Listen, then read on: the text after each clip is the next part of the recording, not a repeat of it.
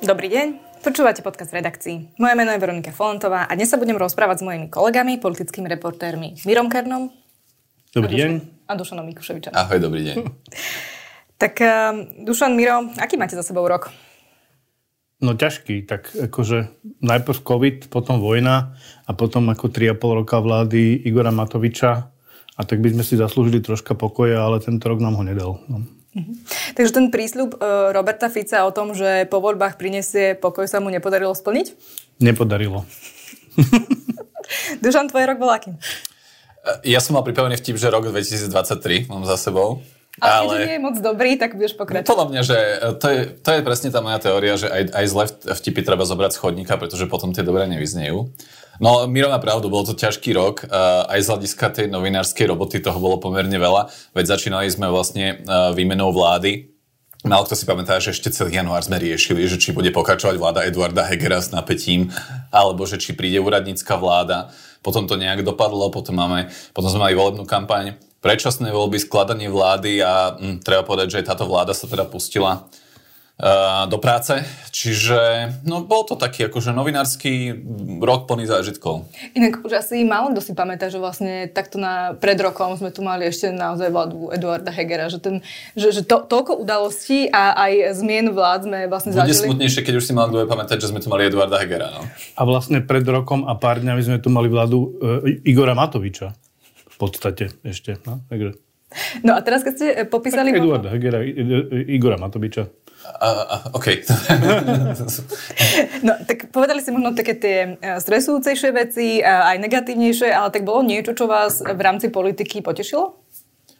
No, ja som povedal, že uh, je obdivuhodné svojím spôsobom a môže nás to tešiť, že napríklad na výkone súčasnej vládnej koalície vidíme, že politici vedia pracovať, uh, že vedia sa do veci pustiť naozaj, že s vervou uh, makajú, ja dúfam, že to časom využijú aj na inú agendu, než tú, ktorú majú ako keby najviac na srdci a keby s takou vervou, ako rušia špeciálnu prokuratúru a, a menia trestný zákon, sa zaoberali napríklad tým, že ľudia, bežní ľudia čakajú niekoľko hodín v ordinácii u lekára že naše deti prepadávajú v testovaní PISA, alebo že mnohé rodiny jednoosobové napríklad sú ohrozené naozaj, že, že chudobou napriek tomu, že pracujú, tak možno by aj tieto problémy vyriešili. A je to obdivuhodné to sledovať, no, že, že vedia pracovať. Mm-hmm. Mňa potešilo, že vypadla z parlamentu republika. To ma akože dlhodobo ako frapovalo a hlavne keby sa tam dostali, tak by to skončilo tak, že vlastne títo ľudia by mali ústavnú väčšinu a to by bol len mazec. Takže vlastne po tom, čo boli, uh, boli parlamentné voľby, a vidíte dnes ten nový parlament, ty si už spomenul tú republiku, ktorá sa tam nedostala, tak um, sú to zmeny k lepšiemu? Je ten parlament, možno jeho zloženie dnes lepšie, ako to bolo po minulých voľbách? Tak jak, ako to zoberieš, akože je to mierne kultivovanejšie, lebo však vlastne ako nepočuť tam toho Mazureka sú jak tam z Japu, lebo to akože naozaj bolo frustrujúce a, a vlastne ten parlament je tak akože uh, kon, tak, taký akože spravený, že vlastne sú tam všade reproduktíry, iba na tých záchodoch nie sú, takže vlastne toho sme sa zbavili. Ale No je, je, je, to, je to mierne civilizovanejšie, tam je vidieť, že na, vidieť to na tejto rozprave uh, k týmto vládnym opatreniam, že je to civilizovanejšie, to je určite. určite. Tebe sa tam možno dušom pracuje lepšie? Keď teraz v parlamente oproti tomu, aké zloženie bolo, bolo pred voľbami? Ja by som to asi nehodnotil z toho z novinárskej práce. Tá robota je akože veľmi podobná, no veľmi závisí od toho, že ako náhle je nočné rokovanie do polnoci alebo do druhej a tak, tak tá práca jednoducho nie je dobrá, lebo však sme ľudia a proste, že potom, potom sme unavení. Ale Takto. Eh, je tam samozrejme, že ten efekt, že na kandidátkach vládnych strán sa dostali poslanci, ktorí dodržiavajú niektorý ten úzus, ktorý si vlastne, že tí vládni politici dali a teda nebudú komunikovať s nepriateľskými médiami. Je paradoxné, že to skôr povedzme, že tí mladší poslanci, ja mám skúsenosť, že so staršími poslancami, povedzme, že skúsenejšími aj z vládnych strán, tá komunikácia nadalej prebieha, lebo sú naučení na nejaký typ štábnej kultúry, ktorí už proste že neopúšťajú. Povedzme, že tí mladí, radikálni, typu smeráckí voci a tak, tak tí tento úzus akože dodržiavajú radšej. Čiže v tomto je tá práca iná, lebo tá komunikácia napríklad, že s tými vládnymi politikmi je o niečo zložitejšia. Ale zase tie výsledky nie sú nejaké katastrofálne, nie? Však akože zistíme vždy, čo potrebujeme. Takže... Áno, áno, ja len hovorím, že proste, že, že v bežnej praxi, takto, že ono, aj keď to, ten súboj mediálno-politicky vyzeral v, na obrazovkách nejako, tak v tom parlamente predsa len, že bol nejaký úzus akože komunikácie, ktorá ako tak prebehla, veď nie na všetko odpovedali, je to logické, je to ich právo. Teraz je tam ako keby občas ten taký postoj, akože trošku arrogantnejší, že s tým sa občas stretávame, ale Milo má pravdu, no však to je, akože zase nefňukajme. A proste to je... Čo chceme, zistíme. S, s horšími vecami sa musia novinári potýkať. Ale teda máte, vy tu už robíte veľa rokov. Máte pocit, že dnes je tá situácia možno horšia, ako bola kedy v minulosti, alebo ste vlastne už naučení na to, že, že tá komunikácia možno so stranami, ktoré sú dnes v koalícii, bola vždy komplikovaná? Tak e, porovnajme si to treba s tým rokom 2016-2020, tak vtedy aj ten Andrej Danko normálne komunikoval s nami, nie? Aj vlastne Fico tak cez zuby, ale Kaliňa komunikoval, akože jasné, že oni komunikujú menej, to je bez debaty. No v tomto, v tomto je to, neviem, či slovo horšie, jednoducho, že tá komunikácia je taká, aká je, snažia sa nejakým spôsobom akoby pre tú svoju cieľovú skupinu, ktorá ich volila nie len preto, aby im zaistila lacnejšie potraviny a lacnejšie energie, ale ktorá proste, že časť tých voličov, a to si nezakrieme, očakávala aj nejaký typ revanšu voči elitám, novinárom a médiám, ktoré vinili za tie krízy a za prežívanie tých kríz, ktoré sme tu posledných troch rokoch mali, no tak nejakým spôsobom naplňajú ten prísľub revanšu voči tejto cieľovej skupine, takže sa chovajú trošku nepríjemnejšie. No, je to tak, nemá to zase katastrofálnu podobu. Mhm. Je, to možno aj tým, že, že mm, tí politici nás, alebo teda tradičné médiá už vlastne až tak nepotrebujú, pretože majú svoje veľmi silné e, kanály na sociálnych sieťach, využívajú možno iné typy uh, kanálov alebo médií, ktoré, ktoré nie sú možno k ním kritické? Je to tým, že teda už sa s nami ako keby nepotrebujú rozprávať? No to si iba myslia, podľa mňa. Lebo akože tam príklad to, že, to, že oni akože e, nekomunikujú s Markizou, to je podľa mňa že obrovská chyba. Lebo veľká časť tých voličov Smeru aj hlasu proste tie správy Markízy pozera. Nehovorím, že číta nás, ale, ale, ale áno, oni si to myslia, že, že, že si udržia proste ten kontakt s voličmi cez Facebook a cez proste nejaké, jak uh, si oni sami hovoria, že alternatívne médiá, ale uh, podľa mňa sa mýlia. Ja súhlasím s Mierom, že sa minimálne v tej Markize uh, mília v tomto, že jednoducho tá Markiza má zásah taký, že ktorý je pre nich ešte stále dôležitý. Možno, že zásah denníka N by pre nich nebol taký úplne nevyhnutný. Na druhú stranu, podľa mňa to nie je len otázka toho, že či nás potrebujú alebo nepotrebujú, to je otázka nejakého elementárneho rešpektu voči čitateľom denníka N, ktorí platia dane v tejto republike. A táto vláda nevládne len pre svojich voličov, vládne aj pre voličov, uh, ktorí ju nevolili tí ľudia tu žijú, majú právo na informácie, zaručuje to tlačový zákon a jednoducho, že ten systém, aký je stanovený a ustanovuje to je tlačový zákon, je, že tie informácie prebiehajú cez médiá. My sme tí, ktorí sa za našich čitateľov pýtame otázky, ktoré by sa možno tí ľudia z alternatívnych médií, alebo akokoľvek to nazveme, nespýtali, pretože sa potrebujú pýtať trošku iné otázky, lifestyleovejšie. Ehm, samozrejme, že tou správou eh, minulého roka boli voľby, ale ja by som sa chcela ešte zastaviť eh, eh, pri úradníckej vláde, ktorú sme tu mali teda prvýkrát v histórii. Ona nemala až také kompetencie, mala ich obmedzené, pretože nemala na, na svojej strane parlament, ktorý teda nepodporoval alebo nemusel podporovať ich, ich návrhy. Čo po tejto vláde podľa vás ostalo? No po tej vláde pre mňa zostalo to, že sa dá robiť aj politika a proste vládna politika civilizovanie, bez emócií, bez nejakých akože politických iba cieľov. Takže pre mňa, pre mňa minimálne ten pocit, že po, po tom 3,5 roku vlád e, Igora Matoviča a Eduarda Hegera akože bol troška pokoj. Ja som nikdy nebol fanúšikom úradníckých vlád, lebo stále si myslím, že proste to základné vládnutie by malo byť uh, odvodené od uh, nejakej väčšiny v parlamente alebo minimálne od parlamentnej dohody aj na nejakej preklenovacej menšinovej úradníckej vláde. Znovu, že aj úradnícká vláda alebo dočasná vláda by sa mala opierať o nejaké keby politické dohody. Nešlo to, pani prezidentka nemala veľmi inú možnosť, aj keď možno mohla to ešte vyskúšať minimálne že dvomi kolečkami. Ten pocit je, že, teda, že to, čo zostalo, je vlastne teraz aj nejaká ústavná tradícia, alebo tradícia, ktorú sme tu doteraz nemali, že môže tu byť nejaká preklenovacia vláda, ktorá sa bude opierať len vlastne, že o rozhodnutie hlavy štátu. Uvidíme, ako to bude do budúcna ovplyvňovať riešenie vládnych kríz. No takúto skúsenosť sme doteraz nemali a v tomto je to podľa mňa, že zaujímavé, dôležité a uvidíme, čo sa s tým bude diať do budúcna. Takže ak by sa to do budúcna opakovalo, už by to bolo možno jednoduchšie ako teraz prvýkrát? No minimálne by sa mohlo odkázať na precedens, ktorý tu v roku 2023 bol. Hm. Uh, tú vládu zostavala uh, prezidentka Zuzana Čaputová. Keď, sa, keď bola tá diskusia o tom, že či bude ešte raz kandidovať alebo nie, na ktorej strane ste stáli vy? Dušan?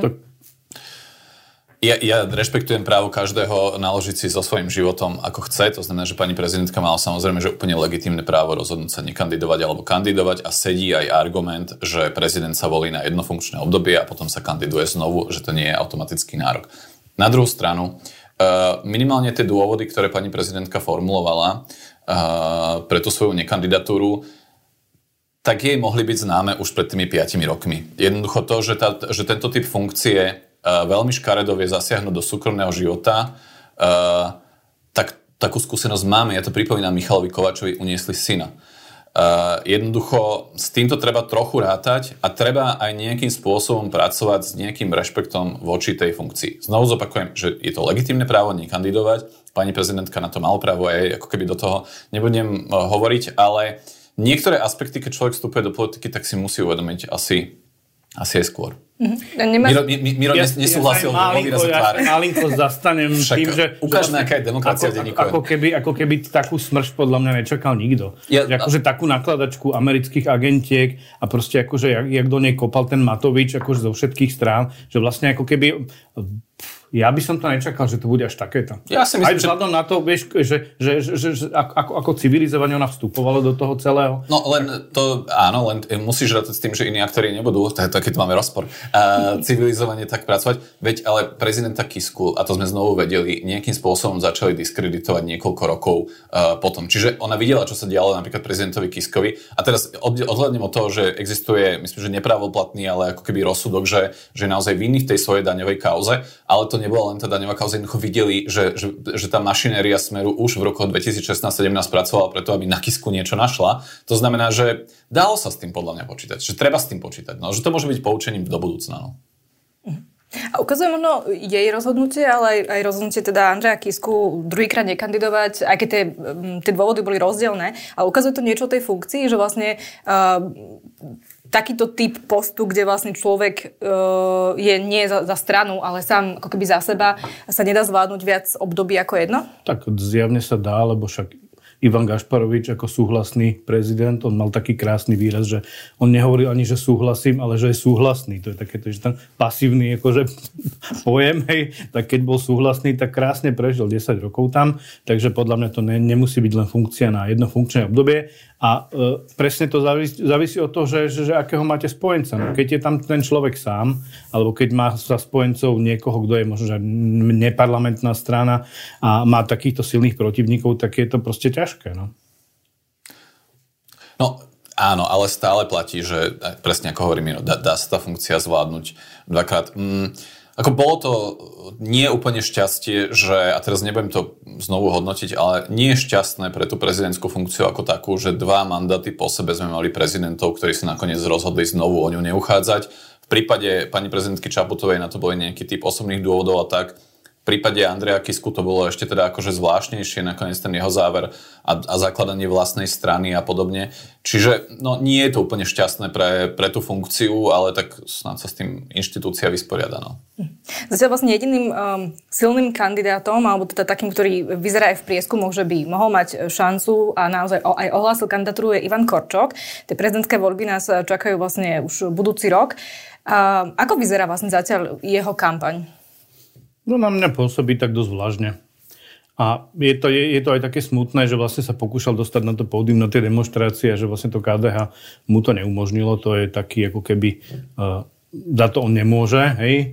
Ale myslím si, že, ho uka- že, že, že tie okolnosti ho ako keby donútia, aby sa stal vlastne pomerne jasným opozičným kandidátom. Že to mi tam chýbalo, že, že vlastne sa neprihlásil k tej opozícii tak jednoznačne, že, že stále hovorí, že on je občanský kandidát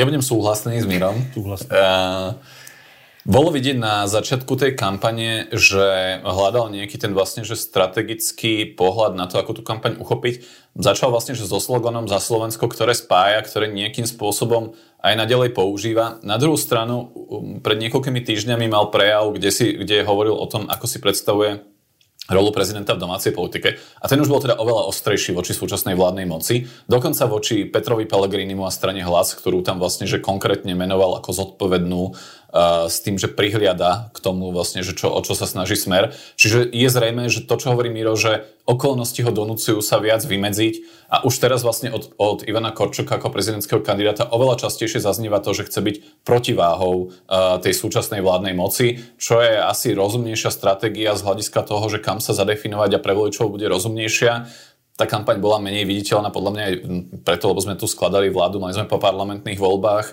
Ona aj hovorí, že má nejakým spôsobom obmedzený budget, čiže napríklad nešiel von s billboardami, čo je taký akože pre nás ešte stále prvá signálna, že, že vidíme, že je kampaň, keď vidíme, že sú billboardy. Čiže to s tým súvisí, ale áno, no, že a zároveň ešte nemal oficiálneho súpera. Presne toto. Ešte Čiže... nemá oficiálneho súpera, takže je to ťažké, akože proti nejakej imaginárnej... Čiže je to, je to aj, sú tam aj objektívne faktory, že ne, nebol v najlepšej pozícii. Na druhú stranu myslím si, že na začiatku tá ambícia vytvoriť okolo seba obraz, že on bude ten spájajúci prezident, nie som si istý, že či by to bolo pre voličov pochopiteľné a mám pocit, že stratégia hovoriť o sebe, že on bude tou protiváhou, bude čitateľnejšia pre voličov. On by mal byť Johanka z Arku.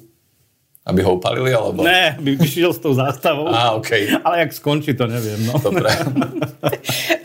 Zatiaľ nemá teda oficiálneho protikandidáta, ale um, my sa rozprávame vlastne v čase, kedy Petr Pellegrini ešte neohlásil svoju kandidatúru. Vy um, máte nejaký možno aspoň pochybnosť, že to urobí, alebo ste si akože úplne istí, Nemám že do toho pôjde? Ja čo viem, už tam má normálne nejaký tým, ktorý robí mu normálne stratégiu. Takže tá, a nikto mi z toho hlasu zatiaľ nepovedal, za tých niekoľko mesiacov, že, že, že nebude kandidovať?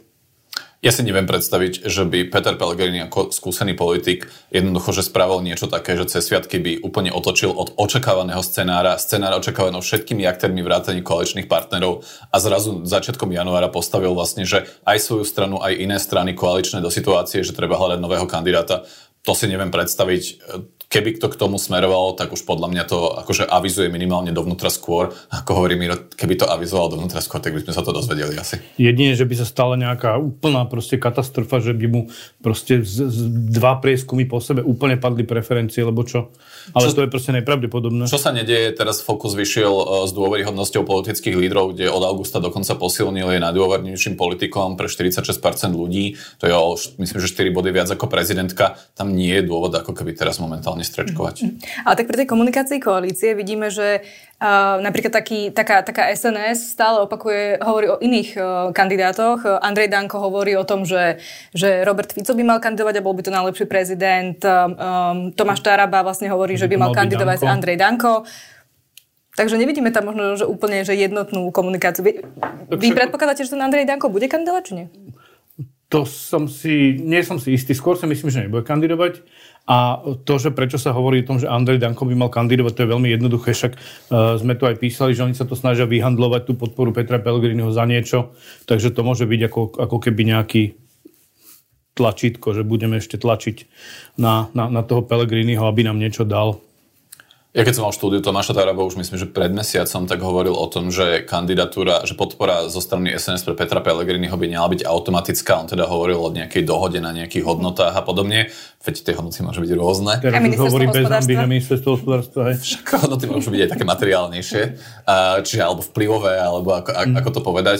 Mm, na druhú stranu, treba si asi vždy aj pripomenúť, že um, prezidentská voľba je dvojkolová, to znamená, že nie je pre nikoho problém, aby tých kandidátov bolo viacej a nakoniec uh, sa to bude rozhodovať tie dva týždne medzi tými dvomi kolami, kedy sa koaličné strany môžu zjednotiť aj na podpore Petra Pellegriniho. Ja si osobne nemyslím, že by Pellegrini mu extrémne pre postup do druhého kola malo uškodiť, že by ho SNS nepodporovala a navrhla na povedzme nejakého jeho protikandidáta. Tak extrémne. Nejakí voliči môžu zostať doma, hej, lebo teoreticky taký, ale, taký hovorím, harabinovský, hej, ale... Že bude pre neho podľa mňa dôležité, aby ho podporili pred tým druhým kolom a hovorili o tom, že pozor Korčok, Soroš a, no a tak tam ide o to druhé kolo, podľa mňa. Ako to druhé kolo chcú vyhandlovať za to ministerstvo, alebo za neviem čo, tak možno im niečo dajú. No. Hm. Lebo Andrej Danko ohlasil aj to, že bude v budúcoročných voľbách do Európskeho parlamentu kandidovať z prvého miesta na kandidátke SNS. Potom sa zmieňovali tie prezidentské voľby. Čím to je, že vlastne chce kandidovať, alebo teda hovorí o kandidatúre vo všetkých možných voľbách, ktoré budúci rok budú? Ja neviem, či to je tým, že tu má plné zuby všetkého troška aj, a že by, že by sa niekde ocitol radšej inde, lebo keď sa ho tak pozorujete, tak vidíte, že to není ako šťastný človek. Že na to, že on sa vlastne dostal do parlamentu a a, a že vlastne normálne má akože miesta vo vláde, že on nepôsobí nejak veľmi šťastne. Že? No, je rozhodne absolútne neštandardné, aby líder koaličnej strany pol roka po voľbách, v čase, keď môže reálne rozhodovať o osude krajiny, išiel kandidovať do Európarlamentu. To je, to, je, ako to, že to urobil Richard Sulik v opozícii, je jedna vec. Ale proste, že ako líder koaličnej strany, ktorý má tú reálnu moc, tak to si naozaj, že, že neviem predstaviť. Neviem si to vysvetliť inak ako buď teda nejakou osobnou frustráciou alebo hľadaním exitovej stratégie s tým pocitom, že sa necíti komfortne inak v tej koalícii, alebo naopak, že v tej koalícii v skutočnosti nemá až takú komfortnú pozíciu a sú tam iní dravší žraloci, ktorí sa snažia, ktorí ako keby viac zasahujú do tých konkrétnych vnútrokoaličných rokovaní a vyjednávaní. A inak celkom aj riskuje, lebo keď ešte sa stane to, že oni do toho Európskeho parlamentu nezvolia, lebo to sa akože stať môže, lebo však sns mala historicky jediného europoslanca a to bol pán Paška a to už je dávno.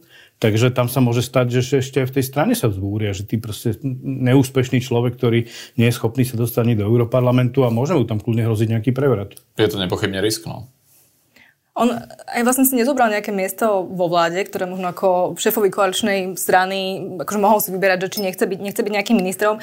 My tú vládu máme vlastne dva mesiace zhruba. Vás prekvapilo nejaké meno, ktoré sa stalo ministrom alebo ministerkou, po prípade e, kroky niektorého z nich, ktoré stihli za to obdobie urobiť? Mne sa mňa prekvapilo, že sa môže stať ministrom niekto ako Martina Šimkovičová. Prečo? Ja už, akože ja nie som komentátor, ja som akože e, redaktor spravodajstva, tak to nebudem ďalej ako keby rozoberať. Ja to neviem komentovať, ale poviem len fakty. Mm-hmm. Martina Šimkovičová sa uviedla tým známym listom k 28. oktobru, ktorý adresovala českému ministrovi kultúry a kde teda vyzdvihla akože spoločnú históriu našich národov a zmienila aj Tomáša Garika Masarika. No, e, znovu len ako objektívny fakt, tá štilistika, ten vlastne, že tie výrazové prostriedky zároveň tie myšlienky toho listu, tak zbudili nejaké proste počudovanie na sociálnych sieťach aj na českej strane. Sa, sa ti nepáčilo, že je čelná predstaviteľka? Nezávisle na tom, jeden z mojich kamarátov zadal e, jednému z tých nástrojov umelej inteligencie prozbu, aby napísal list, e, kde minister kultúry Slovenskej republiky sa obráti na ministra kultúry Českej republiky vyzdvihne spoločnú históriu našich národov a zmieni tak Masaryka a ja som ten list o tej umelej inteligencie čítal a bol lepší. Akože mrzí ma to, ale bol, bol lepší, lebo tam neboli také tie podivné myšlienky o tom, že nie je náhoda, že sa Masaryk e, teda narodil, že, že otca mal Slováka, neviem, či ako hodnotiť, či sa na, niekto na, na, narodí, že to nie je náhoda, je to pomerne náhoda, že on sa stal, že, že bol zároveň ako keby takýto pôvod, čiže no je tam viacero teda aspektov, ktoré je, treba zase povedať, že Ministrami sú bežne aj slabší e, politici, bolo to aj v minulom období konkrétne na rezorte kultúry a potom silnejší vplyv získavajú štátni tajomníci alebo vedúci služobných úradov, ktorí sú reálnymi ľuďmi, veľmi akože častokrát schopnými a technokraticky a myslím si, že toto je príklad z ministerstva kultúry, že sú tam silnejšie pozície osobnosti na, na tých nižších pozíciách, ktoré to ministerstvo riadia. Ešte bol taký minister zamečiara obrany, volal sa Sitek a ten vlastne za 4 roky nepovedal ani slovo. Hej. To bol taký, akože, ktoré... Tiež za SNS, ak sa nemýlim. Za SNS, lebo za SNS, neviem, je to, je to, je to, je to možno to riadil nejaký štátny tamný Gajdoš, tedy za HZD skutočnosti. Áno, za SNS bol, áno, áno, áno. Tak, tak to by som tak porovnal, akože s pani Šimkovičovou ešte. Ale ona pritom rozpráva veľa, má svoju vlastnú reláciu na, na, na Facebooku, takže o tom, že by, že by nerozprávala, asi je v tom ten problém. Nie, nie, v tom nie je problém. Dobre, a na druhej strane vidíte možno nejaký nový talent, ktorý sa um, ukazuje v našej politike, nemusí to byť len na ministerstvách, alebo, ale aj v parlamente? No, uh, ja osobne považujem teda za jeden z najväčších talentov tej súčasnej politiky um, a bez ohľadu na nejaké názory Tomáša Tarabu, ktorý naozaj že veľmi schopný, uh, šikovný politik, aj retorický. A teraz akože môžeme byť na inej strane a zároveň si zachováva možno, že nejaký štandard aj tá súčasná politika je pomerne akože súťažná a, a, kon, a konfrontačná. Na druhú stranu, že aj tým, že komunikuje s inými médiami, vie, prečo to robí, vysvetľuje to napríklad nejakou úctou voči akože tomu, tým ľuďom z druhého tábora. Nie je to úplne nešikovná pozícia a myslím si, že toho považujem objektívne za talent. Z opozície ma prekvapila, mal som ju tu na rozhovore predsedničku klubu KDH pani Holečkovú, ktorá na to, že nebola predtým v parlamente, na to, že vlastne, že bola len ako keby regionálna poslankyňa, tak dnes je to jedno z hlavných tvári kresťansko-demokratického hnutia, ehm, veľmi komunikačne znovu schopná, podľa toho, čo aj viem, tak akože rozhoduje o tých uh, vnútroopozičných ujednaniach v parlamente, že má aj nejaký typ vplyvu, čiže tam je to pre mňa pomerne zaujímavé sledovať tiež osud tejto političky. Mm, ja by som tiež spomenul pani Holečkovú, ale ja si myslím, že celkom akože vyrastol za, za, za možno dva posledné roky Michal Šimečka a ešte si myslím, že Ludovit Odor by sa niekedy mohol vrátiť do politiky a že by v nej mal miesto a vedel by si vytvoriť akože celkom slušné miesto v nej. Mhm. Že aj z úradníckej vlády možno vzniknú no, Tak ja si myslím, že e, by sa vo viacerých stranách on v pohode uplatnil. Uh, rozumiem. Uh, Tie voľby vlastne vyhral Robert Fico a to aj napriek tomu, že keď sa pozrieme dneska na tie protesty, ktoré prebiehajú v uliciach Bratislave a ostatných miest, tak vlastne veľmi podobné protesty sme videli aj pred 5 rokmi. Na konci tých protestov bolo, že Robert Fico zo svojej funkcie odišiel, teraz sa vlastne vrátil aj napriek možno tomu, že, že za jeho pôsobenia tu došlo k vražde Jana Kuceka a Martiny Kušnírovej. Ako si vy vysvetľujete, že dokázal Robert Fico aj po tom, čo musel zo svojej funkcie sa vrátiť na stoličku premiéra? No tak ako ja si myslím, že to, že tu bola nejaká Matovičová vláda, aj to, že tu bola nejaká Radičovej vláda, že to je skôr ako keby e, anomália, než, než bežná vec, lebo to bežné rozdelenie Slovenska je také, že, že vlastne, že, že väčšinu plus niečo málo, málo alebo polovicu plus niečo málo majú práve také tie nacionálne populistické strany. Takže mne to prípada, že, že to, že sa vrátil Robert Fico ako najsilnejší politik z tohto nacionálne populistického spektra, to je podľa mňa celkom logické. Takže mňa to nejako neprekvapilo. Mňa skôr prekvapilo tých 25% Matoviča pred uh, tým 3,5 rokom. Ukazujú aj prieskumy, že napríklad v roku 2020 časť tradičných voličov Smeru zostala doma a teraz sa znovu vrátili a povedzme, že znovu volili Smer. Veď tie dôvody akože boli pomenované analytikmi mnohokrát, všetky tie krízy, ktoré tu mali, tak vytvorili proste nespokojnú, objektívne nespokojnú spoločnosť, ktorá sa, a ľudí, ktorí sa častokrát naozaj že nemali dobre, alebo jednoducho mali pocit, že ich istoty a, a prežívanie života je ohrozené. Robert Fico cynicky až dokázal vlastne všetky tie nálady pomenovať, využiť. Má politický talent na to, aby, aby chápal, že, že ako agendu nastolovať. To je vlastne, že toho podľa mňa stále prevyšuje oproti iným politikom, že on nie len reaguje, lebo napríklad súčasná opozícia veľmi dobre reaguje na, na, na to súčasné dianie a pre, to, pre tie svoje ciele robia to, čo majú a robia to naozaj, že, že technicky dobre aj v parlamente a povedzme aj v uliciach Robert Fico bol ale ten, ktorý agendu nastoloval. Ukázali to napríklad v predvoľnej kampane tie bonifikácia hypoték. To bola vlastne téma, ktorá mnohých ani nenapadla. Ležala niekde tam, on ju vycítil, pochopil, pomenoval a potom ju viedol. A, a to toho podľa mňa odlišuje od mnohých politikov tá schopnosť naozaj, že agendu aj nastolovať, nie len reagovať. A neváha prekročiť v podstate akékoľvek čiary. Toho odlišuje, lebo proste prišlo mu, že bude vhodný Šoroš, použiť Šoroša, použil Šoroša. Akože bude vhodné úplne sa akože hodiť pod nohy Rusku, hodil sa. A teda napríklad aj spôsob jeho komunikácie, ja som to nedávno písal, ja som, my sme to dva roky počúvali výhrady uh, súčasných koaličných politikov voči Jarovi Nadevi, ktorý raz nazval demonstrantov pred úradom vlády opicami. Na druhú stranu, že to, že Robert Fico tu nazýva novinárov svin, prasatami, pardon, uh, o politických oponentov potkanmi, uh, vyšetrovateľov Národnej kriminálnej agentúry zvermi a podobne, jednoducho, že tá retorika je teda je, je hrozná. A teda aj jeho posledný status, uh, ke, v čase, keď toto natáčame, keď sa venoval uh, študentovi právnickej fakulty, ktorý, ktorý spolu so skupinou svojich ostatných spolukolegov a spoluštudentov sa ohradil voči tomu, ako dekan právnickej fakulty vstúpil do tej debaty o rušení špeciálnej prokuratúry, tak uh, Robert Fico na jednej, na jednej strane hájí právo na, na názor pána Burdu, ale už vlastne, že zhadzuje tých, ktorí majú názor iných, len preto, že sú tu študenti. Ešte teraz poznámkou, že že v akom stave je ich pleť, no tak to je teda akože naozaj že hrozné. Neviem, či pán Fico je teda taký fešák, keď sa pozerá do zrkadla, že môže komentovať výzor iných. Ten status bol celkovo akože, uh, na premiéra je, je úplne že zaražajúce, že vôbec, vôbec uh, mal potrebu akože takýmto spôsobom na neho reagovať. Keď si hovoril o tej uh, vlastne špeciálnej prokuratúre, čo si myslíte, budeme mať ešte budúci rok špeciálnu prokuratúru alebo nie? Nebudeme. Ja si tiež myslím, že nebudeme, aj keď proste nejaké zlomkové percento tam ešte je, keby náhod, náhodou nejak zásadne zakročila ešte Európska komisia a keby proste protesty akože prerastli nejaké ešte väčšie protesty. Akože ja tam cítim nejakú akože 2%, hej, ale, ale to je skoro nič. Hej. Mm-hmm. Inak e, som sa chcela opýtať na osobu Igora Matoviča, ktorý teda um, vidno veľkú zmenu na tom, aké má možno postavenie momentálne v parlamente, ale aj na to, ako cestou si vlastne prešiel od toho, ako uh, vyhral predchádzajúce uh, voľby, cestou, ako bol premiérom a, a podobne. A dnes vidíme, že uh, vlastne v opozícii je v izolácii v tom, že ho napríklad nepozývajú na tie opozičné protesty. Už ani v plene až tak nevystupuje, viac napríklad častejšie je tam Jozef Pročko.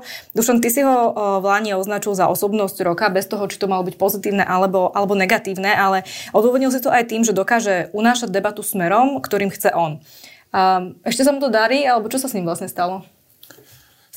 Uh, no nemá tu moc na to a vlastne ukázalo sa to už v tej predvolebnej kampani, ktorú naozaj že zle vystihol a možno ešte nakoniec si nejaké percentá nabral tými akože posledným konfrontáciou so smerom na tej tlačovke.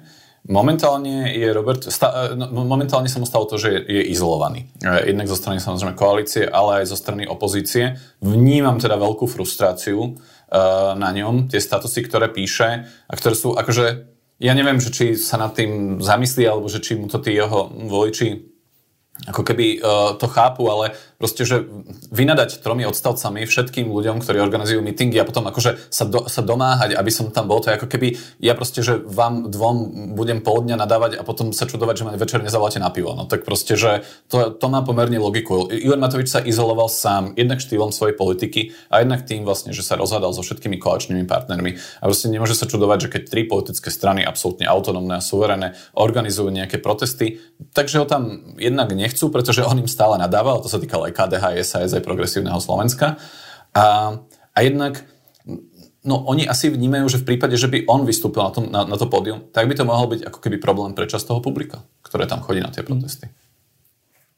Miro, čo sa stalo s Igorom Matovičom? Ty cítiš možno v parlamente, keď si, že, že tam je menej prítomný, že...